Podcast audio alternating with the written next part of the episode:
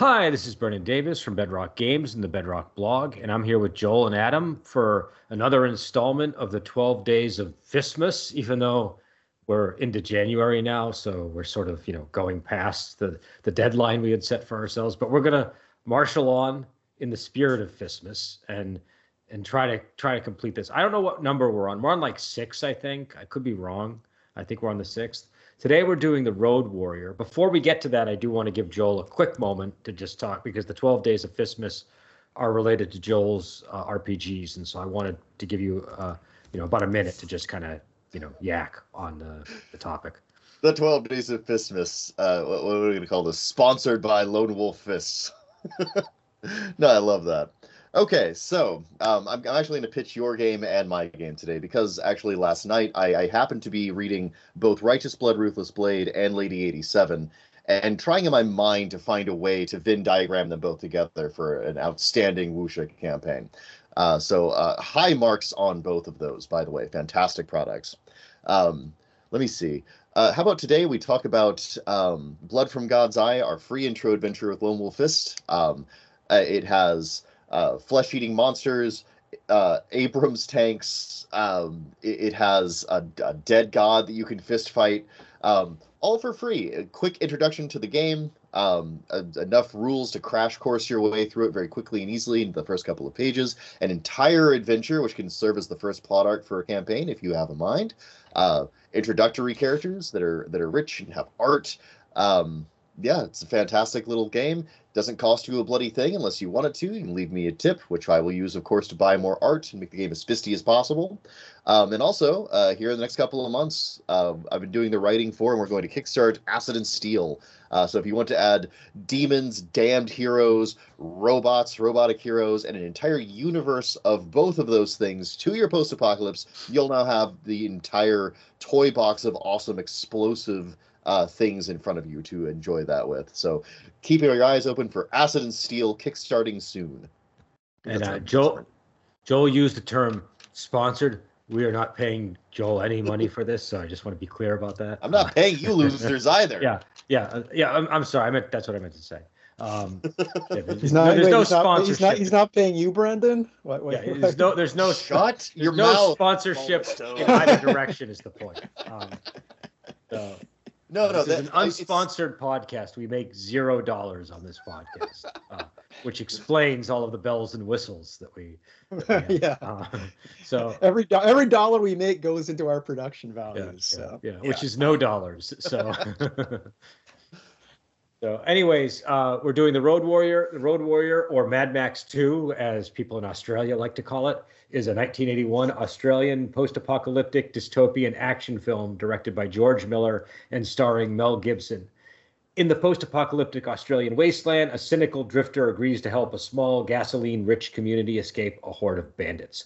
That's the IMDb breakdown, that last sentence there. I don't know if you guys want to object to that overview or if you think that's accurate. That's about right. I mean, like, it's a little, it's a bit, a bit, it's kind of high level. Like you yeah. have to, but but yeah, no, that's accurate. It's a movie about a guy, right? Like the... there's a protagonist in this film. Whoa, blowing me away here. All this detail. What an um, analysis. I did see Adam Bristol when I said Mad Max 2, as the Australians like to call it, though. I, I detected a. Uh, uh, no, a actually, I I mean, obviously that's what. Well, I mean, everyone, everyone in the world but Americans calls it Mad Max 2. to clarify. But I, I don't, I don't have an objection to the Road Warrior title. It's like it, it was a smart move by the studio. They knew Americans hadn't seen the first Mad Max movie. It was people wouldn't go if they thought it was a sequel. And Road Warrior's an excellent title. So I. uh no, the fact the fact if you want to want to want to make see me bristle, bring up the fact that it was released dubbed in the United States originally, dubbed with American accents. That is that that would make okay. anyone bristle. And I think if anyone goes back and can find a, the original theatrical cut in America, you you, you will not be happy. I'll bet the first version I saw was, was it when it went to video. Was it like that too, or was it just? Yeah, in the '80s. Anytime I'd see it on cable in America in the '80s, it would be the the uh, the, dubbed version. Because I saw it. I, I like I have a distinct. Oh wait, no, it was the first one. Sorry, I'm getting mixed up. It was the first one that was dubbed. They didn't oh. dub the Warrior. Okay, I'm all right. I'm getting my my uh my movies we're reviewing confused. So That's all I right. take That's a back- reasonable. I take back all my criticisms. It was a brilliant American release. They did everything right. I, right. I remember seeing this one on VHS in like 1985 or 86 during Yeah. the summertime, and uh, Yeah. it- you know, very distinct memories of it. Um, oh as- yeah. as Yeah. we, you know, well, let's let's. What is everybody's thought on this movie? Like, like, is there anybody in the room that hates this movie? Number one, or is there anybody that doesn't that has any gripes with it? There or is we all- Get Out Now. Yeah. No, it's a, no one has brain damage here, Brendan. This movie is fantastic. yeah. Who could dislike Yeah. this film? I'm Uh, sure there are people that dislike it. There's got to be. That, that- you know what? it's It's, one of those things where like that's that's where like that's that tells on them more than it tells on the movie, right? Jeez. Yeah. I mean, this is almost universally critically acclaimed at the time too, which uh, Yeah, is, yeah, it's kind of kind of surprising. But I mean, it's but that what does that mean? Like 70% of critics liked it or something, right? So there's got to be like 30. No, but my point, my point being that it would have been easy for critics to write this off as, oh, it's a trashy action movie, blah blah I blah. it. But it's like, it, it- I mean, critics really like. I this think movie. isn't isn't this even more well rated than the first one, or am I mistaken?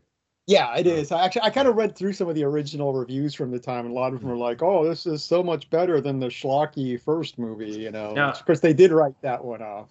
As I said I in the last podcast, I prefer the first one. I like them both, but the first one is more my kind of movie, and I still maintain that having seen this again. The last time I saw this was on a on a tube TV in the mid 2000s, so Oh man. quite, quite a good while times. ago. I would Um, say I would say the differences between the two are that it, it did the the clever thing that Alien did, where the second one is a different genre to an extent. Yes. It's like this: the first one is a very gritty '70s re- revenge movie, and this is this is this is this is mythic. It's like mythic Yeah. science fiction in a in the future, and it's not really connected to our world in a lot of ways. My my Yeah. note was kind of similar. I, what I said was the first movie felt like an action drama, and this movie feels like an action adventure. Um, but I kind of like your phrasing better of the first one because the first one is a revenge movie that really captures the the spirit of that film better. And this Um, and this is mythic in the standpoint that you're being told this story by an old man who remembers Yeah. this event from his childhood. It's becoming it's a it's a legend he's telling. Well, well, we can start there because the framing is Yeah. pretty interesting. Yeah, the it's got a- narration. Well, that's new too, right? We didn't have a narrator in the first one, so like that immediately Yeah. kind of does something very different. Yes, yes. Well, and and it's deceptive because you there is an old man in the movie, and you think he's going to be the guy that's narrating it, or maybe maybe it's Mel Gibson, but I think it I think that it speaks of him as another character, so probably Yeah, Yeah. no, I wouldn't assume it was It could have, him. it could have been Yeah. a pop. Uh, It, it also doesn't preclude the the um, possibility of Mel Gibson's character dying if you if you frame it like that, which I Yeah. think was smart because there's a lot of Yeah. times where it looks like oh he's he's had it, uh, especially when he leaves. and Well, there is uh, a way to kill the narrator. You can kill the narrator, but it's but because he's an old man, it wouldn't work in this case. But if you yeah, had I him narrating with his last breath after it happened, that could certainly explain know, it. to was be a ghost. Yeah. Makes yeah, Baron scream all a Munchausen. sudden. That was one of the many instances in which I died. Right? Yeah. That'd be great. Oh, Okay, yeah. Uh, yes, that would have been fantastic, but also maybe not fantastic in a in a way It, that it would. would have ruined the movie. I think it would have ruined the movie. I Uh, I think that's safe um, to say. No, but I, Would- I, the the whole setup of you don't know who the narrator is. eh, I I kind of uh, even this time around I kind of forgot that it's the kid, and I thought it was like the old man or something. And I was like, oh yeah, it's the kid. Um, but I like how it ties in with the core themes of the movie because the kid is just like this grunting feral. I think he's called the feral child in the credits, right? Like he, Yes. and, he- and uh, and he, he just looks like not even human, right? He just there's just something Yeah. off about him, and uh, and then so He he, looks like ends one up the being Lost Boys from Hook. yeah, This- that's exactly what this he looks like. Yeah. But now this this is one of the all-time great child performances in a movie. I have to say, it's Well, uh, It's just so assisted good. by the boomerang. The boomerang. yeah, oh, yeah. Yeah, starring the feral child, co-starring the Boomerang. Yeah, Um, Boomerang has one of the best scenes in the movie too. So But I mean, the whole, the whole, like, like, like Joe. I guess this sort of t- ties into what you want to get into with the sequel topic too, because like you were saying, this is a direct sequel to the movie. This follows the character even though like Adams, it's interesting because it follows it in terms of story into the next phase in his life. It does. But like Adam said, we're now getting into a different genre where he's in the realm of myth now. He's you know and and and this is all about like the loss of humanity in the post-apocalypse and like to the point that Mel Gibson is literally eating dog food. The kid is making dog-like sounds. There's just a lot of like animalistic, like the people in the um, I forget the name of the group, but the bad guys in this, they're all behaving like animals, right? Like there's one like like they're literally you know having sex on the ground in one scene during like a chain, and it just it doesn't it's not portrayed in a glamorous sensual way. They look like you know they, they look No, like no, beasts it's- on the ground. dirty And- and, savage and again it's it's a new world order um and it's clearly kept in in check by violence and conquest and debauchery like first of all i love that you know that's that's great but but second of all like one of the interesting things about it and the more i think about it the the more impressive i think this is it has almost exactly the same plot beats as the first movie and Mel Gibson's character has the same fate that Goose does in the first movie. His car crashes and it explodes and he's hauled away from it. But unlike his friend who who just became like this this burned out wreck, he gets kind of redeemed and taken care of by the society and, and has a, a moment of true redemption. So like it's really impressive as a sequel to the first one. When you really just look at these two movies as a first half and second half, like it's an it's an amazingly different experience than the way I came to it, which was I, I came to this movie second, but coming from Thunderdome. I Thunderdome was first, this was second, and then later I watched um I watched the first one, the, the Mad Max, and and I always sort of saw them as this one large mythical thing, kind of like Star Wars. I came to Star Wars not as first, second, third, but as oh, this is Star Wars, and it was three movies, and that was the complete thing. But I think it it plays differently when you watch Star Wars as the first movie alone, and then watch Empire. Like it's a- it's a hugely Yeah. different way to look at it. It's the Yeah. same way with this. You get a very different experience if you think of this as the end, the last half of the story. Um, Mel Gibson has a beautifully complete arc in this, and it, it doesn't make Thunderdome seem any less fantastic. I don't want to diss that movie at all because man, Thunderdome is great. But Thunderdome like does this thing Yeah. Oh, it's great, right? It's fantastic, and it's kind of Well, the thing that yeah. turned this into into the, the the sort of mythic trilogy it became. But like, Yeah. it does a thing where it takes this post-apocalypse thing and says, "No, that's the new paradigm." Period. And every film has been that. But like the first two didn't have that. They were a night and day alien aliens contrast, and it's fascinating Yeah. to watch them that way. I think there is. I mean, I like Thunderdome too, but I do think it's fair to say that these two are both much tighter movies, and they they don't. There's like not as much fat on them. The pacing in both feels much better constructed. Um, for me, where Thunderdome Thunderdome's the actually, weakest of the three, but Yeah. it's it's still it's just it's, I just think it's still good. I feel like he gets Yeah. overly criticized in my Yeah, no, you shouldn't. It, it's same way with uh, Return of the Jedi, where that's the weakest of the first three Star Wars. I- films. I don't think so. So- I think it's. Yeah. I think the first Yeah. one is the weakest actually of the Star Oh, Wars. Really? Star Wars. Yeah. Oh yeah. Hundred percent. The first one is the Hmm. weakest Star Wars. We'll have Return of to the have that Jedi. sword fight. Return of the Jedi to me, and, and here's the thing: I I would I went back and forth between whether I liked Return of the Jedi or Empire better, and I also recall in Clerks there was that whole thing where they were debating that Yeah, very I remember question. that. That's And- like the and Gen think- X debate. So No, but what I was getting at is I remember growing up, most people thought Return of the Jedi and Empire Strike. Most people my age thought that those were the two good movies, and Star Wars was just the one that kind of got the ball rolling to them.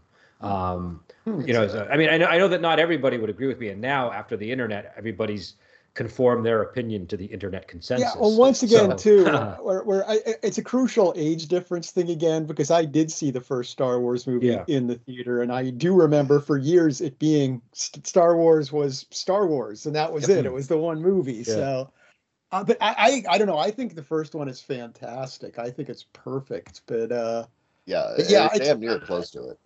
it's, it's yeah, it's, I'm not it's- saying it's a bad movie. I just much prefer the second two to the first. Um, if I'm watching Yeah. films, um, Uh, The thing is, and I think with both, you could actually have that preference, and I don't really think it's arguable. I think you really could legitimately just say these two are the stronger. Yeah. They have a more cohesive narrative arc. They feel like the first and second half of the story. There's lots of good arguments to be made, and you can make a lot of those same arguments uh, for these films. If you want to look at Yep. This as the beginning of the Mad Max legend, and like the rest is like a prehistory to it. Then the last two films hold together thematically in a stronger way because they're both post-apocalypse.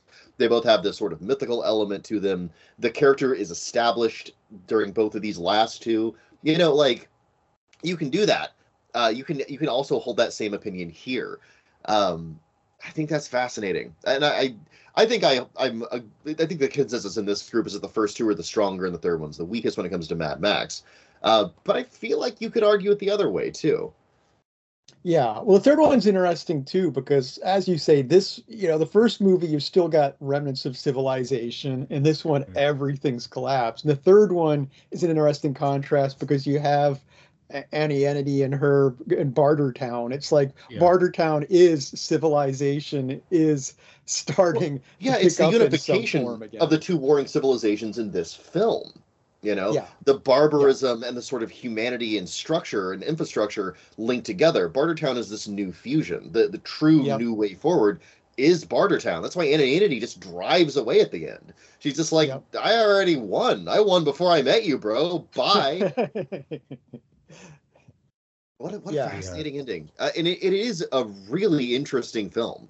Um, we're gonna have to do that one too. I, I don't we necessarily will. want to do all the Mad Max movies in the Twelve Days of Fist. No, I could I could do that one. I, I, I like I like Thunderdome, so I could definitely. No, like I said, we can we can we can do it separately from Twelve Days. I, I also just want to make one Parthian shot about Return of the Jedi before we sure. go on yeah. to this topic, which is Please. I'm talking about the original Return of the Jedi, not yes. the ruined oh, version. I'm talking about the original where, movies. Yeah, yeah. That needs to be understood by our listeners. Yeah, yeah because because yeah. people don't get that they completely changed the music in the Jabba the Hutt sequence, and that that ruins that ruins that the film. ruins it. Yeah.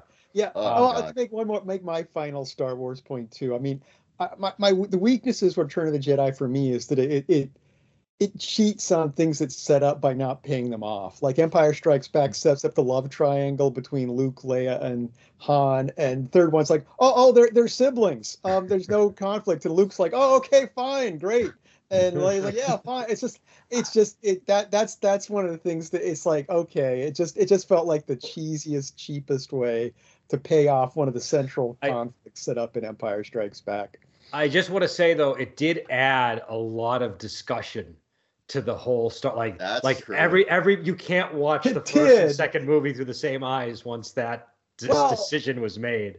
Um yeah but yeah. but i i do agree with you actually. I think it was kind of a cheapo move. Um yeah uh, yeah it's just uh you know but uh, like i said it's a great movie. I just it's just it's just a comparative level. It's like mm. return of the jedi is fantastic. But, but, but getting back to this, I think that the, uh, the, the, thing that the thing that I, I love about the narrative thing is that the it, it it's it the movie to me I think really is about the uh, uh, reclaiming of your humanity, and so just the fact that yeah. the narrator goes on to become this eloquent human character that can speak and yes. everything is yes. is uh, is kind of a nice framing for this sort of movie. It feels like it's a very well thought out film.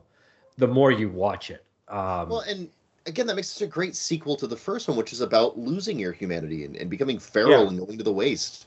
Yeah. You know? Oh man, damn it, that's really good. That's such a good observation. I never even thought of that.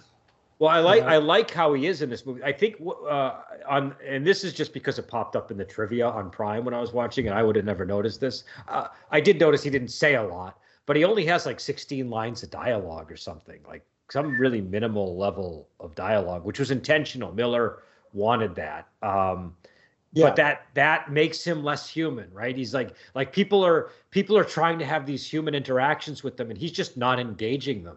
Do you know what I mean? Yeah. It's a, um, and so it, it's it's uh, it, but it also works for an action movie because there is that sort of established trope of the silent masculine hero, and so he sort of well. This is this is very much a western too. It's like about being yeah. mythic, but it's like the, the you could just remake this movie as a western by just changing mm. a hmm. lot of details. I it's it's yeah, it's a, hugely... a small town in the west overrun by by bandits that you know replace I guess it could be an oil well or something else. You know, like it, it, it would yeah. necessarily, yeah. It could be well, a lot of. Things. I, I just maybe get a gold mine personally, but because that's very western. Um, one thing that one thing that struck me too is like the part where they're watching the camp, where he and uh, the gyrocopter pilot are watching, where they're up on that high point looking down. It's like that that was very reminiscent of uh in the two towers when they're looking at the gates of uh Mm. the gates of moria and there's also the scene when he gets rescued on the gyrocopter i'm like this is the same shot of the eagles rescuing rescuing frodo and Was sam it? What, there was the another movie shot. that was that was it. Um, there was a '70s movie that had that shot on the helicopter with the. Oh, it could be. I yeah. I- I could be wrong. The gate thing too. The gate thing too also harkens back to Wizard of Oz when they're looking at the witch's castle too. So once again, I'm Well- not saying it even comes from Road Warrior originally, but it's what I uh, liked this. what I liked about that shot though is number one, it was Yeah. beautiful because like it, Yeah. like, like Mel Gibson has sort of made a career out of playing Christ-like figures, right? Like that's sort of his thing. And so it's he has this moment in the movie where it's, it's very much that kind of that kind of moment. But the scene Yeah. where he's on the helicopter and he's getting lifted up, and you see you see the actual geography of the conflict underneath him. And Yes. I, I just I I found that very interesting this time. Where I was like, oh, you can see here's the encampment of the bandits. Here's the town. Like it is it was, uh, and it was a really beautiful shot. It was like very well framed, and um, that's another part of this movie that I really like is that the the it's it's beautifully photographed. Like it ju- like the the the framing, and I would I wouldn't have Yeah. noticed that at all growing up watching it on VHS. That wasn't and, No. and on my old tube TV. Part of you even always mid-2000s. notices that. You know, m- movies are such a Well- visual thing. You know. One thing, one thing, of course, we saw we we saw it pan and scan originally though. so Oh yeah, I guess you we did. didn't really see the shot, so Yeah. Yeah, it- everything's uglier in pan and scan. It's like it's like I used to think that all the kung fu movies were just like these really like I thought they just Mhm. shot them choppy, they didn't care, and then you'd see like a King Hu movie later on and be like, oh my god, this looks like Stanley Kubrick, and you had no Yeah. idea that you were watching something that was like a masterpiece. Um, and, and and with Road Warriors the same. Like until I you know actually saw it in widescreen, I didn't realize how beautiful the film was. I don't want to oversell that Mm. because it's a gritty early '80s movie, so it doesn't have the gloss that people might expect with the newer movie.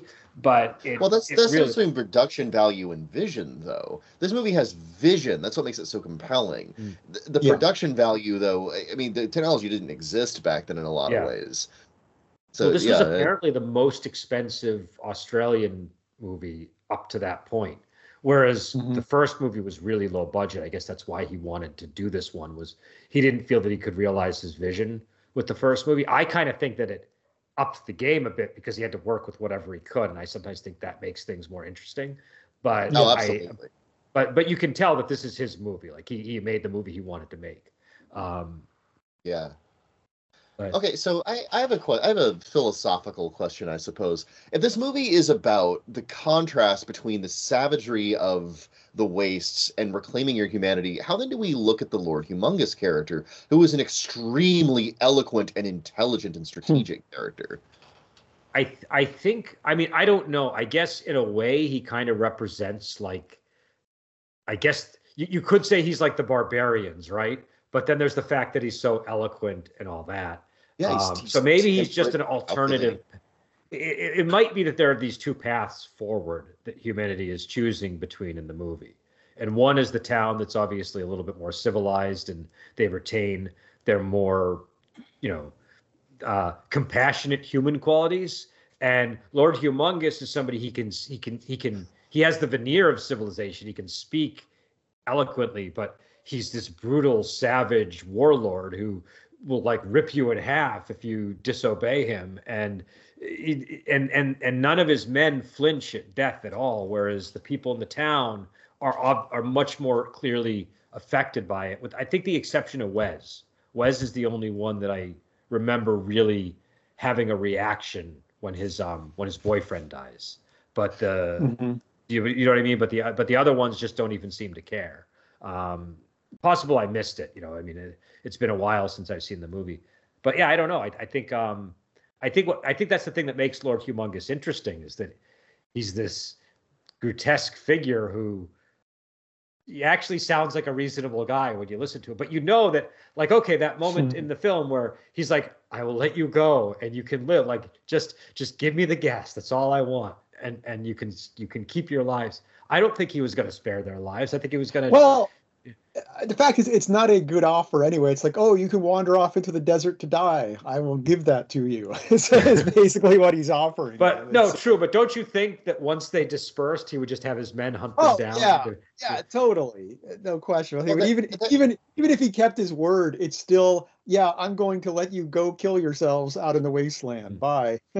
yeah, I, it, uh, it's not it isn't a great offer because he's offering them the choice between savage death or a slow and painful starvation, right?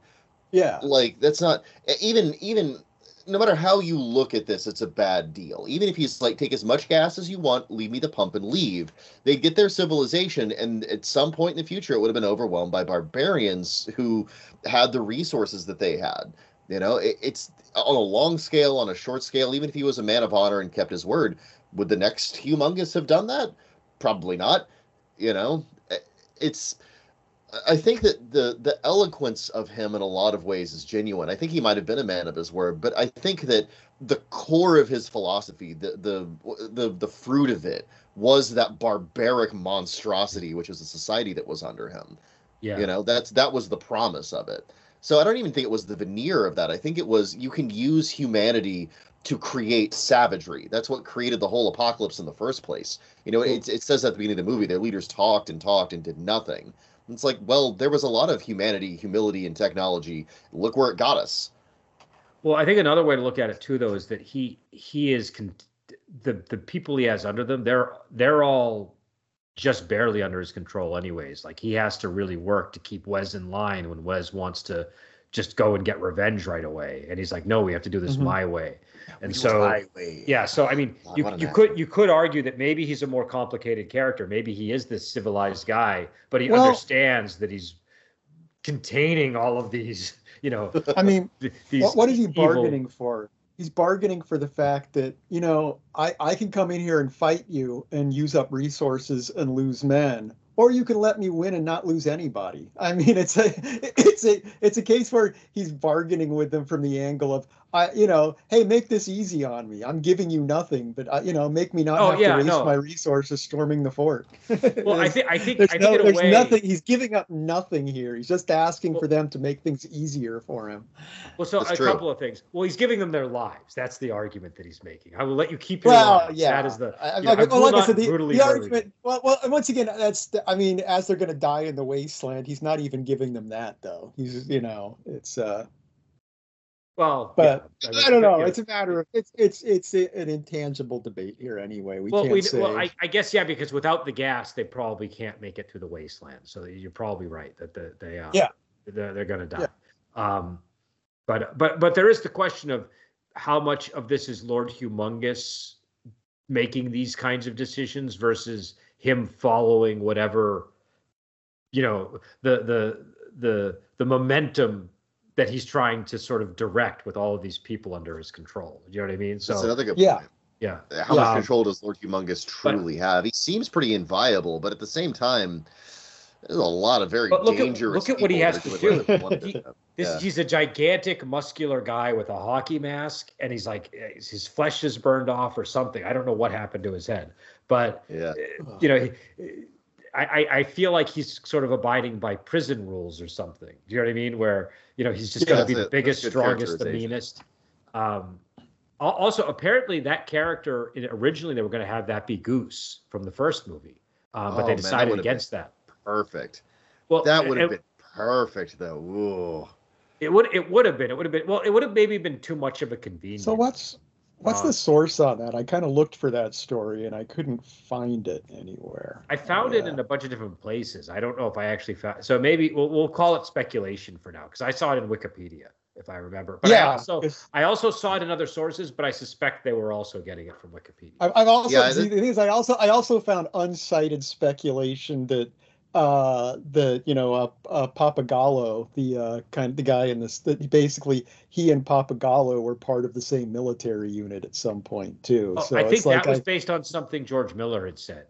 Uh, okay. So so I think he was asked in the '80s in an interview, and he said that they that, that something about them being connected, but apparently there was a fan theory that Lord Humongous was Goose, and I think that later it was found out that it originally when they did the script, there was this idea of doing that, but that it was abandoned. It Mm. was never actually part of the story, but it was a thought. Um, but again, Yeah. I don't know what the It, it is source on that. certainly better for for reasons of verisimilitude that that's not the case, right? It's better if this guy just came out of wherever he came out of, you know, without any connection to Yeah. the films, characters, or events. Dramatically, it's not quite as rich. If this was Goose, it would have been fantastic. If he just turned into this feral, mutant, muscle-bound Well- monster that retained some element of the charm of the original Goose, but had become nihilistic. Oh It- man, it could have worked if him the thing is it, it would have been hard because mel gibson hardly talks in this movie but you would have had to have a dramatic scene between him and mel gibson to make that you know Yeah. That's why Yeah, even if it that's was an idea they worked on, it's not carried out in the movie. So Yeah. it's No, like no, he, not at all. it, it- it's it, there's there's really no way to uh c- yeah, because once again, I mean he Goose Goose was in positions where he would have recognized Max Yeah, anyway. so exactly. there would have been some reaction. So it's it's a a thing that is not actually in the movie but might have been.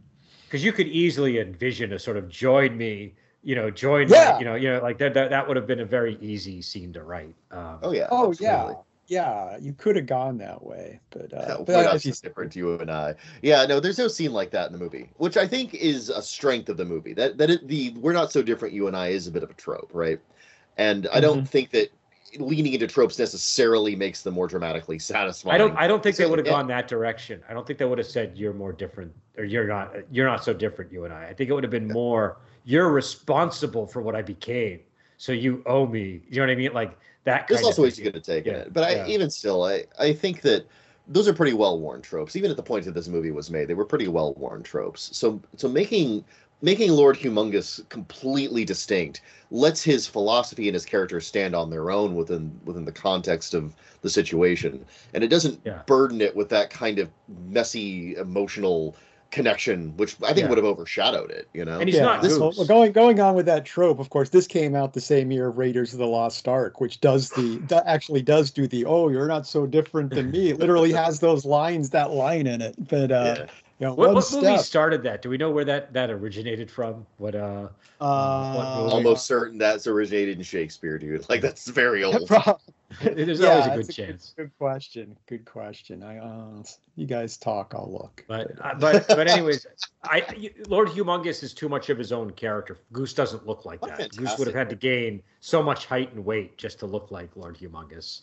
Um, yeah, you would have had a. It would have been a very different character. I, I do think that that it would have been interesting, um, but no, I, I sort of like it the way it is better. Now that I'm kind of rolling it over in my mind, it's like, well, I understand why you would do it. On the other hand, I think doing it this way simply gives you something more unique. Uh, I don't think we would have remembered it quite the same way. We would have just only thought of him as Goose. Um, and here we we think of him as Lord Humongous. You know, um, yeah. No, I think this is. Mhm. I, I ultimately I, I think this is stronger. What do you think of the uh, the way that the crier introduces him? the Ayatollah of rock and roll. yeah, Oh, man. But- well, there's so many things that just make you pause and, and contemplate them in this film. That's that's certainly one of them. There where it's like, eh, okay, that scene and the scene in Thunderdome where uh, they have kind of a similar thing where right before the Thunderdome battle starts, they have the guy with the weird, super large shoulder pads, like talking about how the world of old was destroyed. Both of these like show you that the culture that was has r- like, fallen into myth in a lot of ways. And, and we're, we're picking up random pieces of it and and making this new culture out of it. They're, they're serving the needs of these new people in this new world order. So i think that's really fascinating. Like no one in this world that we inhabit would be called the ayatollah of rock and rolla. Like certainly not someone that you wanted to be intimidating but they're Yeah. they're taking like the the chunks of those those elements that that like that mean something still to people and, and combining them in this new and, and unsettling way. I, I really loved that line. I, I think it, it beyond any other line in this film, I think that's the one that really sticks with me. It really shows something about the world that George Miller Yeah. made. Well, it also kind of almost feels like the guy is just sort of ad libbing what he's saying. Yeah, it doesn't feel rehearsed. Because like, if you stop and think about, it, you go, wait, Ayatollah of rock and roll. Like what? Like what exactly does that mean in the in the context of the setting? That doesn't mean anything. That that's that's just a that's just that a meaningless sort of. It no, it works. It works. But what I'm saying is, it doesn't have any literal meaning that you can decipher. You know, I don't I don't think Lord Humongous plays guitar or does anything that would warrant being labeled the Ayatollah of rock and roll. Um, they have other issues pressing it, it, but it also kind of like you know it, it, it, I like that. I like the fact that this guy is just kind of I don't know. He's he's just winging it. It seems. Um, and and uh and, he, and I think what he's trying to do is just sort of intimidate them, just sort of you know really build up Lord Humongous. They understand you know that this is what you're contending with this this great great man that is gonna you know the just, fact he has a hype man says so much about yeah. him like it tells it communicates yeah. to you on this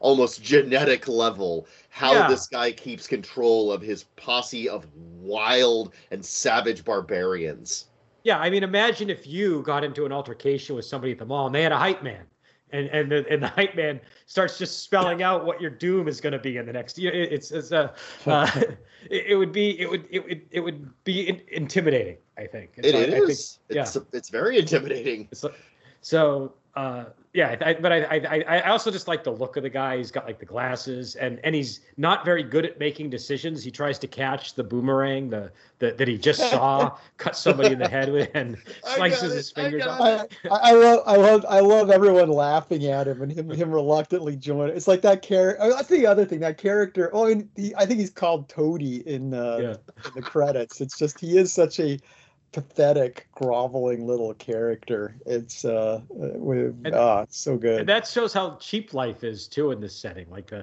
his he lost some yeah. fingers and nobody gives a shit. It's like you know, he he barely yeah. cares that he lost fingers. You know. yeah, yeah. Oh man.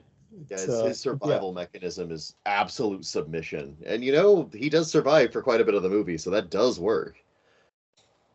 So I guess we really have to talk about the the the action sequences in this, and we should probably start with the final sequence, which is probably the most iconic. Um, yeah, where he's driving. it's so iconic. They they made it into its own entire movie in Fury yes. Road. So. I was thinking about oh. that. I think that's I think that's the fundamental thing that turned me off to the idea of Fury Road because what I heard people say about it was that it's all that sequence.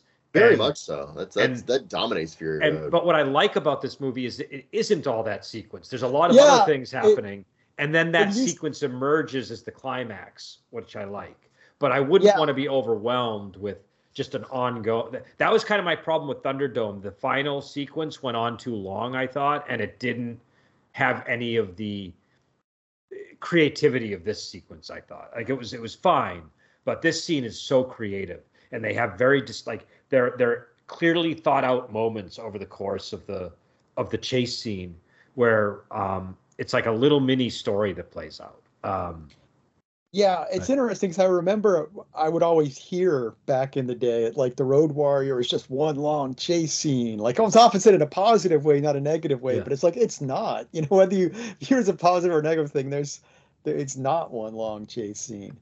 But no, uh, no.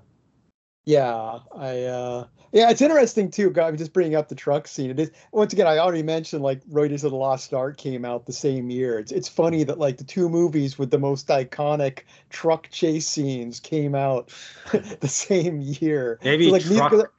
filming technology had just reached an apex. that, that, must be it. That I mean, must be it. it. It was really great. This scene like really stands out to me because the um the amount of vehicles that are involved and the amount of wide yeah. shots where you see all the vehicles. And again, the fact that this is a, this is a movie. I mean, obviously there are stunt men, and I'm sure in the scenes where there are men jumping from one car to the other, or whatever, they're probably slowing down and doing all kinds of things to for safety reasons. But it just feels real. It has a very sort of grounded, real feel to it, um, yeah. and it's super exciting. Like it's just like just crazy stuff is happening uh, throughout the but throughout the. Despite it being so bombastic, like you talk about the scale and all the motion and, and the, the explosions and everything, but like despite that, this it knows to draw your attention in on the characters, the stakes, mm. and the tension. Who's yeah. going to die? Is this wound fatal? Are they going to be able to make some kind of miraculous last stand? Like there's so much about it that draws the that draws the tension out. Like just Max getting more wounded and the cab getting more and more breached Yeah. as things get worse and worse in this chase sequence. It's just so tense and wonderful. and the brutality of it, like the scene where that guy gets the hook stuck through his leg, when you- Oh, the grappling yeah. hook. Oh, It's Yeah, it's and it's, he's dragging painful. he's dragging an entire car. Like when Yeah. it flips over, it's like having that going through your leg. It's just like, oh my god. It's oh Yeah, that that had to Uh, hurt. That had to hurt. Um, just a little, yeah. and then when you find out that the truck doesn't even have gas in it at the end, Oh, it's the, the ending of this is so good. Yeah. it Oh, really is. yeah. Yeah, and, and is- you're thinking like, wait, that's that's is that cheap movie gas? Are they like using grains of sand because they want the camera to pick it up? What's going on? And then you're like, oh no, it's it's it's sand. It's filled. No, with they sand. really filled that thing with sand and yeah, send them on a wild goose chase that killed enough of them that their infrastructure was collapsed. Yeah, it's Well, it it's also- interesting too because it's like you could you could view it as being uh them just using Max as a chump to like be a decoy. but the fact is, a lot of you know the guy who hires him, whose name I'm blanking on, he, Pappagallo. he's there. Pappagallo. What's that? Pappagallo.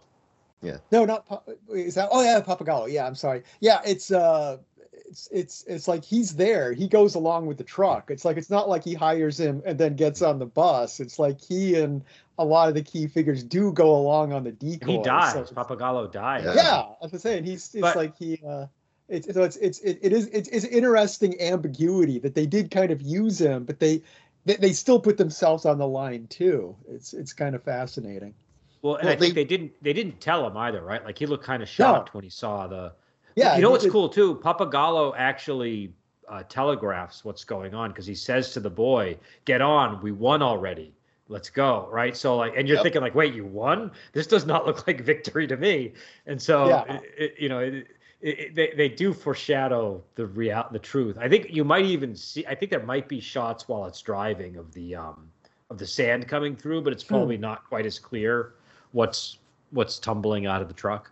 Um, Yeah. But yeah, I, I I I thought that was interesting that he he showed up. I think him and like all of the warrior capable people, or most of them, were kind of present on the on the truck, is what it looked like. Um, Yeah. I like to at the end the way just the remaining members of the gang when they see sand coming out of the truck, it's like they're, they're just gone. It's like they, you know, Yeah. they could have gone over and tried to kill Max or something. It's like, no, okay, we're, we're done here. Bye. Yeah. Well, at that Yeah, point, well, like all their greatest warriors were dead too, right? Because Yeah. Humongous explodes, and then his second in command dies. So yeah, I think I think for the most part, they they weren't really people with a plan. They were short-sighted hedonists and and barbarians. So Yeah. They didn't know So- where the gas was. They assumed it was all gone. You know, Yeah. why would why would they assume something different? You know, the the the refinery exploded. This was a decoy. So at this point, it was just a, a ploy to get them out of there and deny them the gas. Yep. But they took a bunch of the gas with them. They didn't have the kind of foresight or tactical thought process to think about that. So they fucked off back to the waste where they likely died. Yeah. That's great. Uh, I also like that the place they're going to is like on a postcard, and they're sort of anticipating this paradise, and you really wonder what it's going to be like when they get there, because it looks an awful Yeah. lot like where Mel Gibson came from. You know what I mean? Like I don't know where it was, but I, I have a feeling it's probably in the same condition of you know where he just came out of. Um, Why don't they But- to show an overview of the ruined city at the end? Like, yeah, it wasn't great when we got there, but with the gas, we were able to make our own culture. But uh, I also I like that the gyro captain becomes the leader of of the of the people as well. Well, I, I like that because again, they sort of telegraph it in the movie. He he has the sort of strategic, thoughtful, consequential mind that's also inventive that allows him to be a leader of this kind of people. Like, it's, he's blow for blow outwitting Mel Gibson at the start of the movie, which is really impressive. Uh, Fastman might have a weapon under there, so you got to do this. yeah, Yeah. yeah, yeah, You That's know, true. and it- he's the one who's flying over the whole conflict. So in, in, a, in a vehicle he invented, like that guy's leadership Well, he becomes material. their leader. He becomes their leader too. They Yeah. mention at the end. So Mhm. Oh yeah, he's leadership material. I'd vote for him in a heartbeat. I, li- I like his relationship with Mel Gibson in this too. It's a very, um, you know, it's a Yeah. kind of lopsided relationship, but that sort of works because he's sort of winning the audience over over the course of the movie, anyways. Like, you know, you kind of, Yeah. you kind of, by the end, he's sort of more heroic, and at the start, you know, you're not really sure what to think of him, and then he's sort of sneaking away with the woman, and so it's like, okay, he's like, you know, but then he, Well, you know, that, that and that that's the fascinating thing. It's like Max goes off on his own at the end, but he brings both the gyrocopter pilot and the feral kid. He kind of he's the, he's the the thing that pushes them into becoming part of the Yeah. community again and becoming human again to an extent. It's uh it's uh, it's an interesting interaction.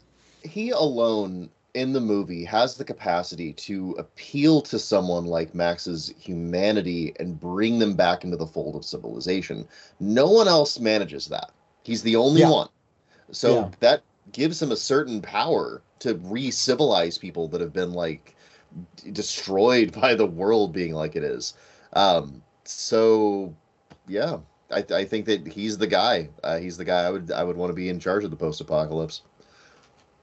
Yeah, I uh, um yeah, I I- definitely I mean you, you want a person that's smart like that guy. Um you de- a guy who can make a helicopter seems like he'd be very very useful. Yeah, he's know. he's creative, inventive, cunning, but also able to bring people back to their humanity. Like that's pretty impressive.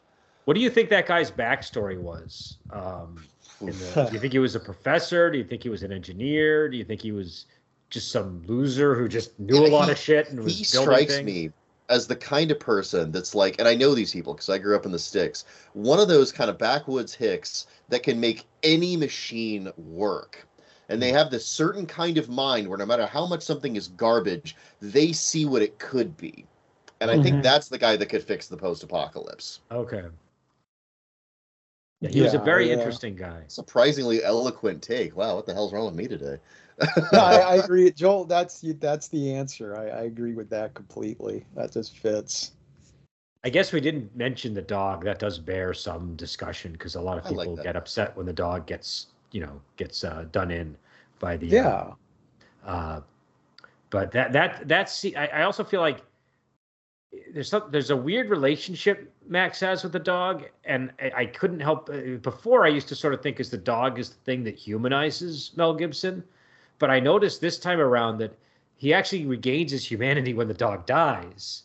Do you know what I mean? Hmm. Like, so I wonder if the dog is like, you know, sort of the him latching onto the dog is because he is more at ease with animals than people, Yeah, I- And- certainly. And so yeah, I- I don't think you can argue it otherwise. Like it's a substitute for a human connection is that animal connection. Hmm. I love the dog too, but like you have to admit that the dog and him are like they have a lot in common at the beginning of the movie. Yeah. You know? Yeah. They're- They're animals who can survive and, and take solace in each other's company. But whenever he loses the dog, he the the replacement he finds is not only humankind, but like the dream of the future. yeah. You know? The dog's So- almost a barrier between him and people. Like that, he's it's the thing that prevents him and the gyro captain from really connecting early on. Yeah, he's it's, using it's it the illusion of self-reliance Yeah. you know um the car too Li- like the car was something that was like a prize that he won that was an Mhm. instrument of vengeance for him its destruction in a lot of ways is the death of that part of him he no longer can live for for vengeance or for that pain like it, it- he can't do it anymore like there has to be something else that drives him Yeah, There's I a mean, lot of beauty in this as a as a sequel to the first movie it really is a fantastic film Yeah, no, it's a very good movie. I mean, it, it definitely is. I, I again, I, I, I know I, I mentioned that I like the first one more, and simply because I, it's just more my style of film. Um, and I, I, you know, but but this one I think is still a really good movie.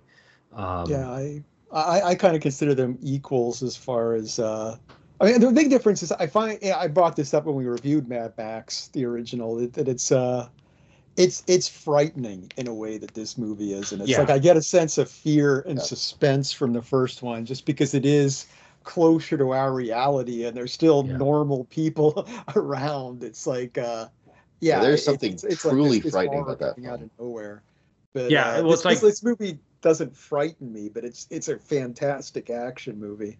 Well, Joel said before the podcast that this movie commits to it being an apocalypse, whereas in the first one, not every character is aware that they're in an apocalypse yet. They're, they're you know, yeah. some people know, the bikers know, but like a lot the of the people know. that they prey on do not know and are still living yeah. normal lives.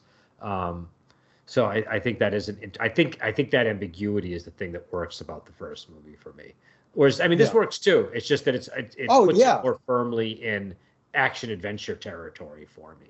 Um, yeah, and, and once again, I think it's good going back to the Alien Aliens comparison. It's like yeah. if they tried to go with the same tone as Mad Max again, but with a bigger budget, it's like that. Nah, that it's that, like that you already you already did that perfectly. Yeah, it's it would be it would be dumb. It would be it would be like if Alien the set if like it's a sequel Alien was just it's another crew and they have encountered encountered a, an yeah. alien and it's on their ship. You know, it's like, eh, okay, great. I think great. I think a big budget sequel. too would have detracted from the ca- focus on the characters yes. that the first one had. Yes. So it would have been a mistake, I think. Because you would have had this... making this a mythic, epic story was yeah. the money was the right way to go.